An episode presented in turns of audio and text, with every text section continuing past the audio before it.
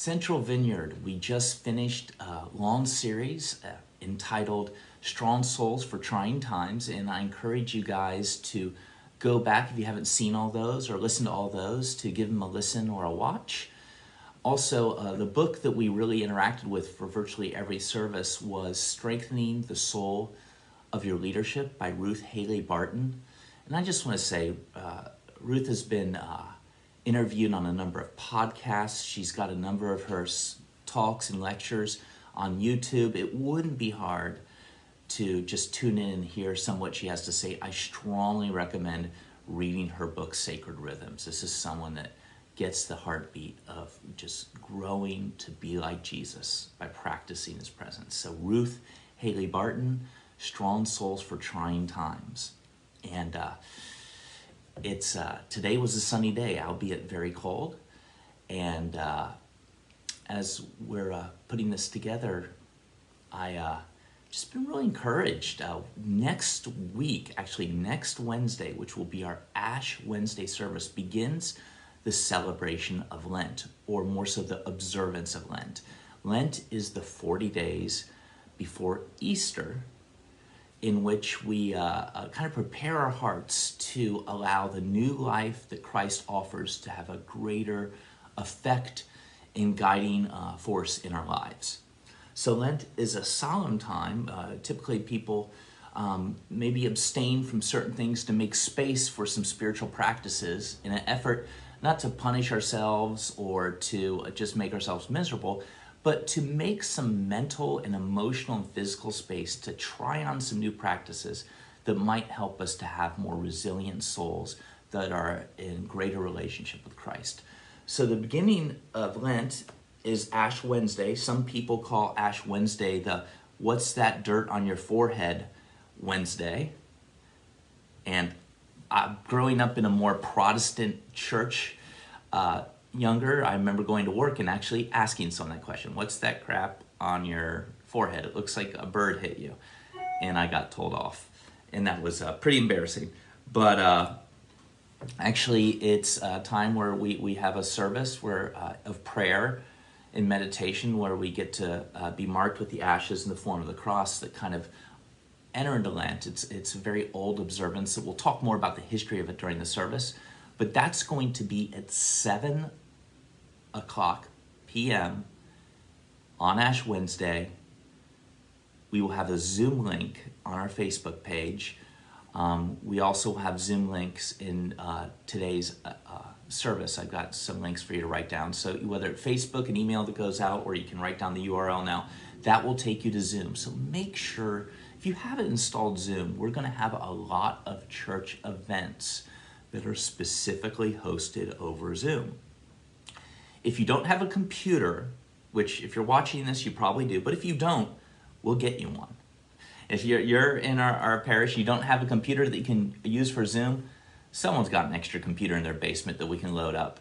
Uh, if you don't know how to use Zoom or don't know how to install stuff, we've got people that can help you with that as well, walk you through that. But install Zoom, and maybe it's in a dry run. If you haven't joined us on Zoom before, join us after the service for a little meet and greet and some prayer as well. Uh, I think those are some of the best parts of our week when we get to see each other face to face, albeit a computer screen. Uh, when the weather warms up a little more, I'm looking forward to some outdoor services with you guys. Um, Ash Wednesday, though, typically what we do is we have ashes at the service, but you're observing Ash Wednesday probably in your living room or wherever you're with your uh, your TV or your iPad gather with your family. So I took a brief moment to record how you can go about getting some ashes.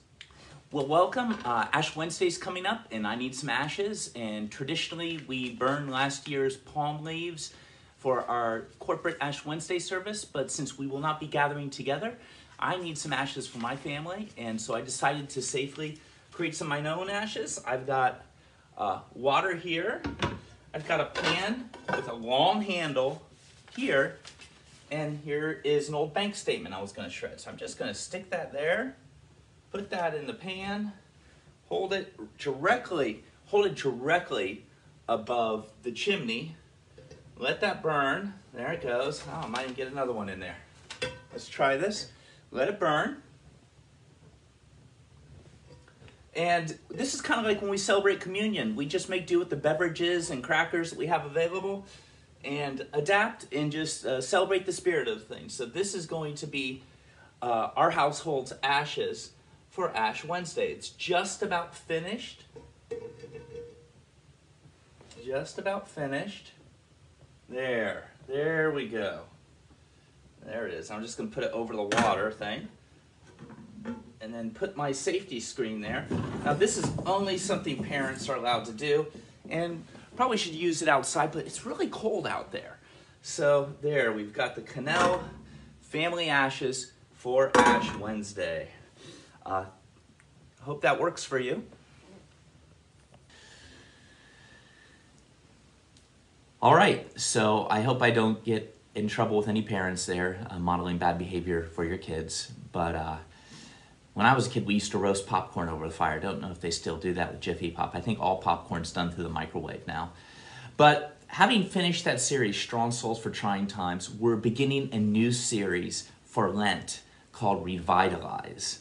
And in a way, this is uh, celebrating the idea of new beginnings, new strengthening, new learning in a year of so much newness. Uh, the pandemic is not over, but there is a light at the end of the tunnel. And just in this time, I believe God has given a lot of us vision for a deeper engagement with His kingdom. So this series called Revitalize. Um, you know, after 2 2020, the new beginnings, we get to unite around a shared revitalization journey. And it's going to be four themes we're circling around. I'll just give you a preview, and then we'll get to this week's sermon. First, we're going to talk about story saturating. What does it mean to fill ourselves so much with the story and teachings of Christ that it crowds out a lot of negative stuff in our lives. And then we're going to focus on the acceptance and intimacy that we get to personally experience and pass on to others by understanding we're unconditionally loved. We can never top out on understanding how loved we are. And the more love we experience, the more love we have to give. And then the third part is being empowered to love everyone enemies included. Uh, this idea of loving our enemies. If we love our enemies, how much more can we love those close to us? And a lot of times I've personally shied away from even thinking of people's enemies, but my heart is kind of changed on that. And uh, the resounding chorus in my head has been the quality of your faith is the love of your enemies. And I think God wants to invite us as a congregation to really uh, revitalize our love for our enemies. And four is empathy in action, wholly engaging suffering and injustice. And we're going to have some opportunities as a congregation to specifically discuss where God might be calling us to engage suffering as well as speak truth about injustice and engage injustice. This will be a real kind of a trying to move past our comfort zone. So, revitalize starting next week. All right. So uh, this is kind of what we call done in one, one week between services,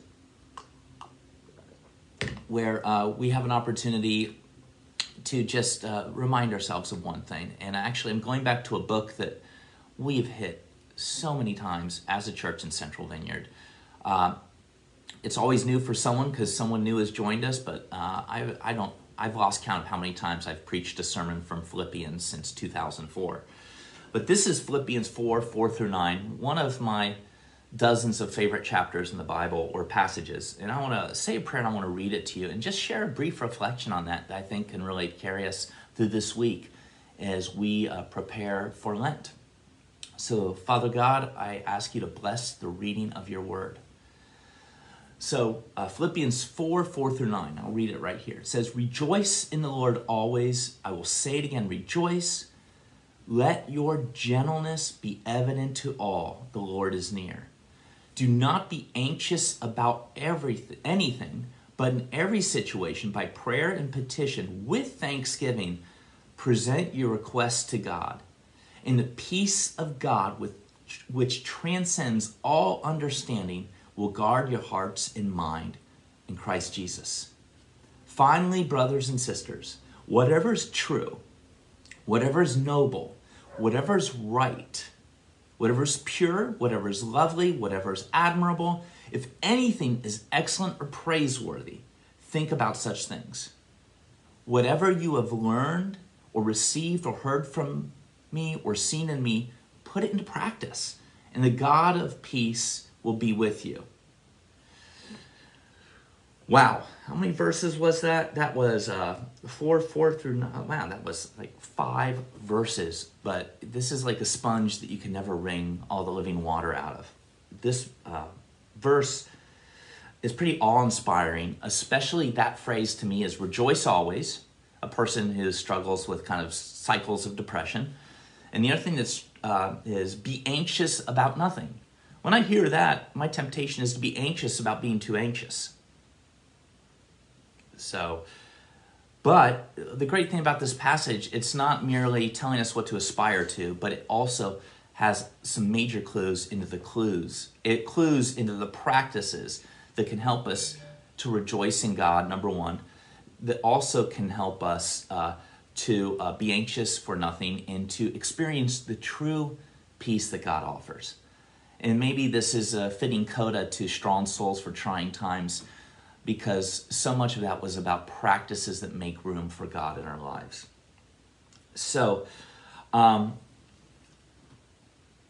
core to my philosophy of how humans grow and how humans change is that we allow the good to crowd out the bad. And what I mean by that is if we just try to remedy every issue in our life by focusing 100% on that one issue. Have you ever been at a, a, a, a arcade or something? Do they still have those where you play whack-a-mole? Have you ever seen that where you have this mallet and you have these moles and you pop one down, the other one pops up and you pop that down. In whack-a-mole, the idea is how many of these moles can you to earn tickets to redeem for a prize? and inevitably no one can hit all the moles because they come up so fast. And i think that's a lot of the ways that people deal with sin. And it it produces this frenzy in our minds and this anxiety that we're hopeless that we can't change that we're just on this cycle never ending cycle of sin and we'll never get out and we're just not good enough. And i believe true spiritual growth and true human development is a much more compassionate, life giving, and inspiring process. And it's described in here. And that is kind of fill yourself with the good stuff until it crowds out the bad stuff. And it says this uh, rejoice. And then the fruit of rejoicing is gentleness. It says, let your gentleness be evident to all. And when I see protests, sometimes armed protests, or people that want to take America back for righteousness or some uh, malarkey like that. You know, any kind of, you know, we've had stadium rallies of people trying, uh, desiring to fire up their Christian faith. But there's a concept that doesn't often appear in tandem with uh, American Christendom's view of spiritual renewal. And that concept is gentleness. The idea that when we're filled with true power and courage, the more gentle we'll become. And that actually aggression is a, is a sign of cowardice, that a, aggression is a sign of insecurity, that aggression is just the outward manifestation of fear. And actually, gentleness is a manifestation of true maturity and power. What about this idea that the more people were, worried about the state of our country or the government or Congress? What if, what if instead of storming the Capitol, people that thought there needed to be a change or wanted, I mean, all of us want to see something change, let's be honest. All of us have something about the way our country works that we hate and we want to see changed. I've got a very long list. What if we, the idea that we can surround as the community of God manifestations of these issues with the powerful insurmountable, gentle, rejoicing presence of God. Because I think there is an allure to the gentleness of Christ. broken, sinful, scandalous people were so not afraid of Jesus that they sought them out. You know, the people who, the more screwed up you were, the more you would take risks to be with Jesus. So there was some kind of alluring gentleness that attracted the most broken people to him. And that is the power of the gospel, not violence. Not violence is a manifestation of cowardice. And I, I was grieved when I watched the footage of the folks who broke into the White House.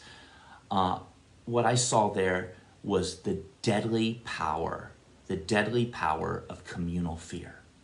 And any of us who identify with Christ are on the other side of that battle. We are united about love and fear by love, gentleness, and fearlessness. Fear is the unifier of the devil. So, this idea, rejoicing in gentleness, the Lord is near. And I don't think he's saying that the Lord is going to come back immediately here. I think the idea is the Lord is always near to us if we make space to him. Uh, this idea that God is, when I feel that God is distant, more often not, it's because I've been overwhelmed with the crazy and the trauma of a time to slow down, to enjoy his presence. But if we meditate on the nearness of God, I mean, if we meditate on the nearness of God, if we make space, if we take time for solitude, if we take time to disconnect from the busy, we eventually have that awareness of God, that still small voice that empowers the courageous, rebellious act of gentleness and joy. And uh, this goes on in this passage, this hugely pregnant passage with quintuplets being birthed out of it. Um, do not be anxious for anything, but in every situation, by prayer and petition, with thanksgiving, present your requests with God. When I think about anxiety, a lot of times I think about this uh, word in our current vernacular, triggering. The idea, when I think of anxiety, I think of a reminder of a traumatic thing in my past comes up or a chronic fear I have. And when that reminder appears, my um, amygdala gets activated and either I start breathing differently, my heart starts pounding, or I have a sick feeling in my gut. Usually it's when I feel anxiety, it's in my respiratory system. Even if I have a certain memory of certain people, I immediately can tell by the way I'm breathing. It's just scary. So when I think of anxiety, I think of being triggered into an action or that there are certain pre programmed responses of trauma in my life that I shift into autopilot when I'm anxious. And when I see the way this passage is structured, I really I think we can see the brilliance of Paul in that there can we can train our reflexes to respond differently. And this is a lifetime development. That idea is what if we continually plan to go to prayer as our response to being triggered?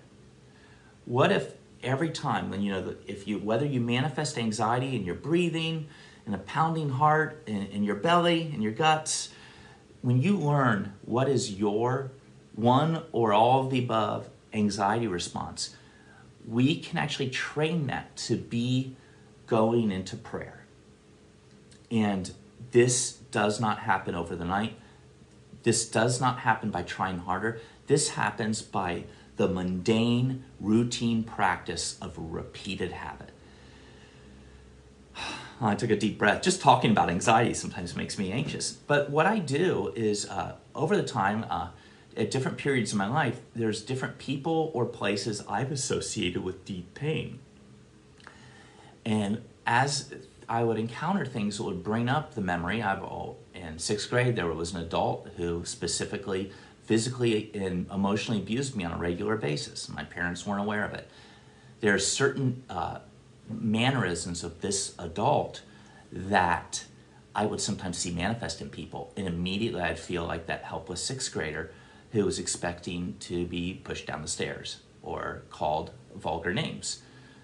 Uh, and uh, what I found is I started identifying that that's actually a repeated theme. So I'm going to pray. I'm going to pray, ask God for his help. and ask God uh, and thank God for the healing I've already encountered.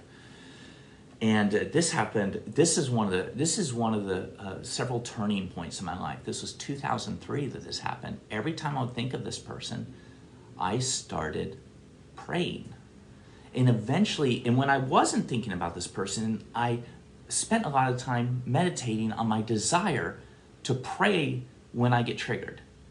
And all that time of kind of imagining and walking through my head these scenarios where I'm triggered, I'd imagine the triggering ceremony, uh, triggering situation, and then I would imagine myself praying.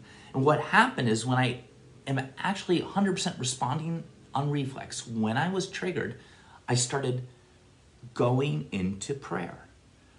And uh, it happened reflexively, eventually after I think it was a, several months of that, I was woken up with a dream. And when I'm woken up with a dream, usually nowadays at age 49, I'm woken up because I need to visit the little boy's room several times a night.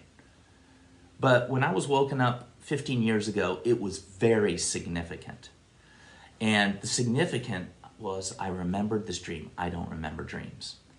But the dream was I was in this little set that was kind of a room that was all dark all black with two spotlights going down, and I'm in a chair as a little sixth grader, and this towering, abusive, uh, intimidated man was over me, and he was spewing all this religious crap on me, judging all my interests. Like, as a young kid, I was really uh, into science fiction, into role playing gaming, into all kinds of fringe stuff that didn't really fit within uh, conservative American evangelicalism.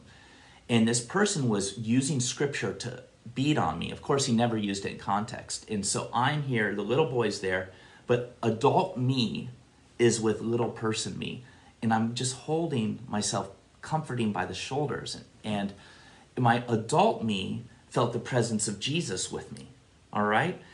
And what happened is the younger me in this dream I had, every time this person uh, would say an abusive thing, I would respond, Well, Jesus says, fill in the blank. And I don't know how long, you know, dream time, how long this conversation went, but very eloquently and winsomely and passionately, my sixth grade self was able to stand up to this person and say, That's not what Jesus says about me. And after that point, my uh, ability to be intimidated by uh, certain kinds of bullies almost was completely taken away. In fact, there was a certain archetype of person that no longer frightened me. And what that meant was people that seemed like this abusive person in my life that weren't abusers, but maybe that I would transfer my anxiety about this abusive man onto a person who maybe had the same accent they had. I was freed to not judge them, to not fear them, and instead be kind to them. And so there was a tremendous change in how I experienced the world based on using triggers as prayer prompts, using triggers as prayer prompts. And that's what I think we can, as a congregation, there are people with certain political views that you will be triggered by. There are people with certain ways of expressing their faith, or people who will describe Christianity in ways that are abhorrent to you. And those will trigger you. One thing I found is I would be, when I would hear someone spew religious garbage in the name of Jesus, I used to feel very lonely because I felt like I have no home in the American church. I, you know, I'm just the loser. I'm the island of misfit toys. I don't belong here.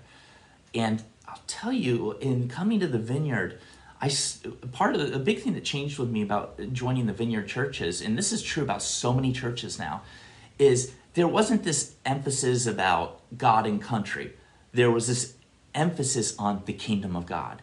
And instead of this idea that America is this great white hope of Christian goodness and we're going to fix the world, we had an idea that we can partner with our brothers and sisters in other nations to do kingdom work cross culturally around the world. So it was a lateral partnership where we all worship the same uh, king, not this colonialism of white so called Jesus people that go in and fix up Africa.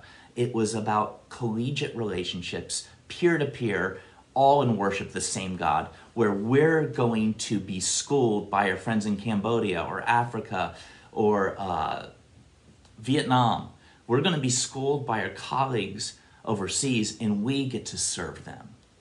And this idea of the kingdom of God gave me a view of Christianity that so much stood in opposition to bullying in the name of Jesus. While people think they're serving Jesus, that but they're serving a vengeful tribal deity of nationalism. And I was exposed. I'm not saying anyone these people aren't going to go to heaven or anything like that. You know, I don't know. It's above my pay grade what's going on in people's hearts. I'm not judging that.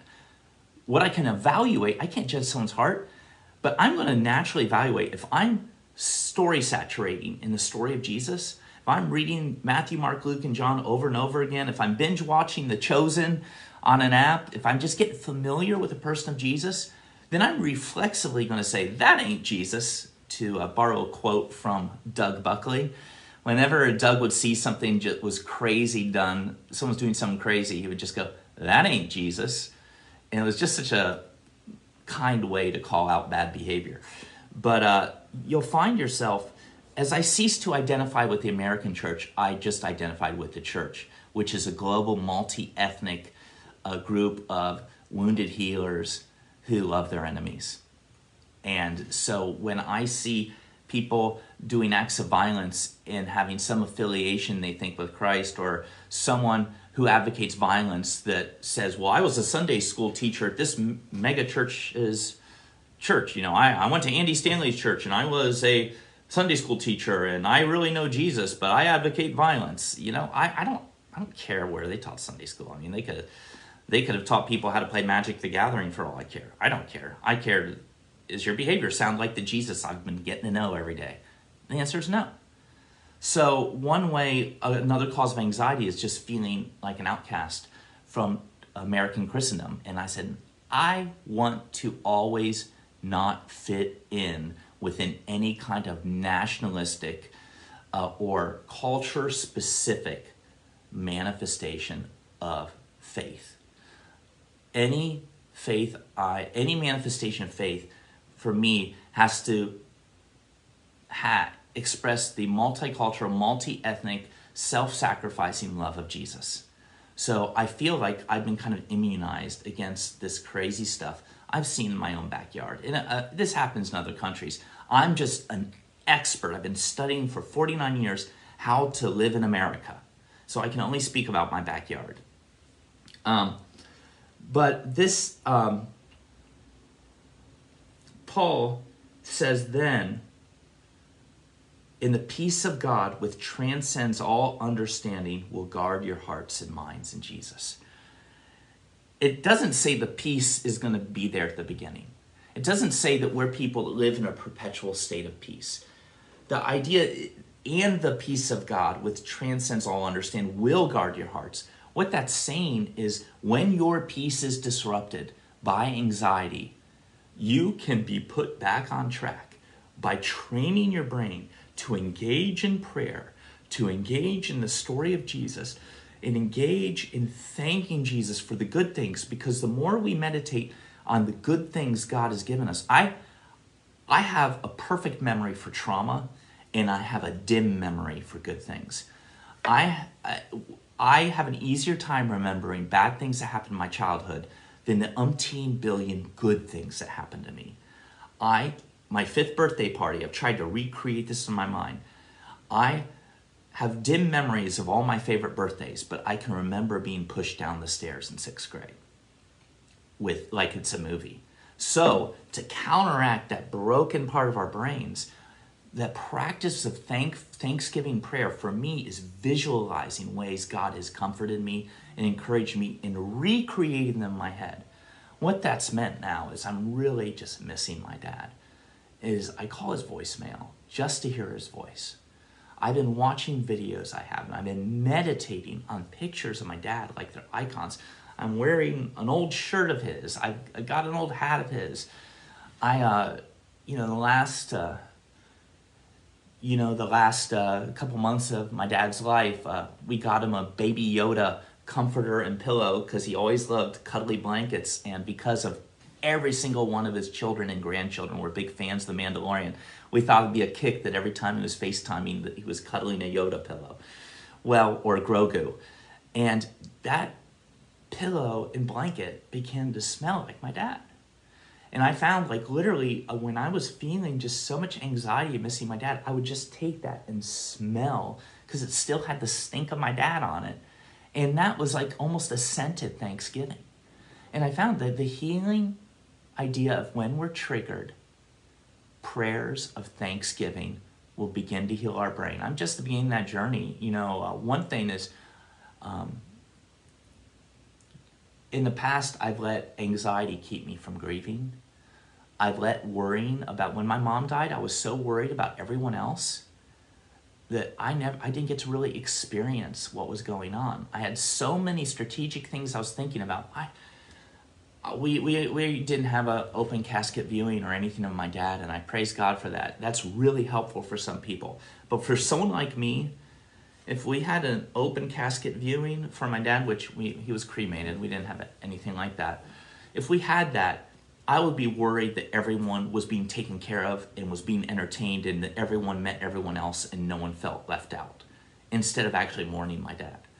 So something that's been comforting me is I just conjure up images and memories of these good times I had with my dad. And oh God, I thank God that we all have smartphones because we took pictures and pictures and pictures of my dad and us. And uh, I just want to encourage you guys is we're in a fraught world. We're diving deep next week into a revitalization journey, guys. We're diving deep, starting with Ash Wednesday. You all must join us. You all must join us. And I believe uh, we are heading into the best season that our church has ever experienced. I, I am so appreciative of all the good things God has done in the past. I really do. But I'm not nostalgic. I think those of you who've been gathering with us online over this COVID crisis, there's some way, even if you're far away, that God is going to unify us and give us an opportunity to engage and, revi- and live this revitalization and, and basically become that alluring presence of gentleness that Jesus exuded.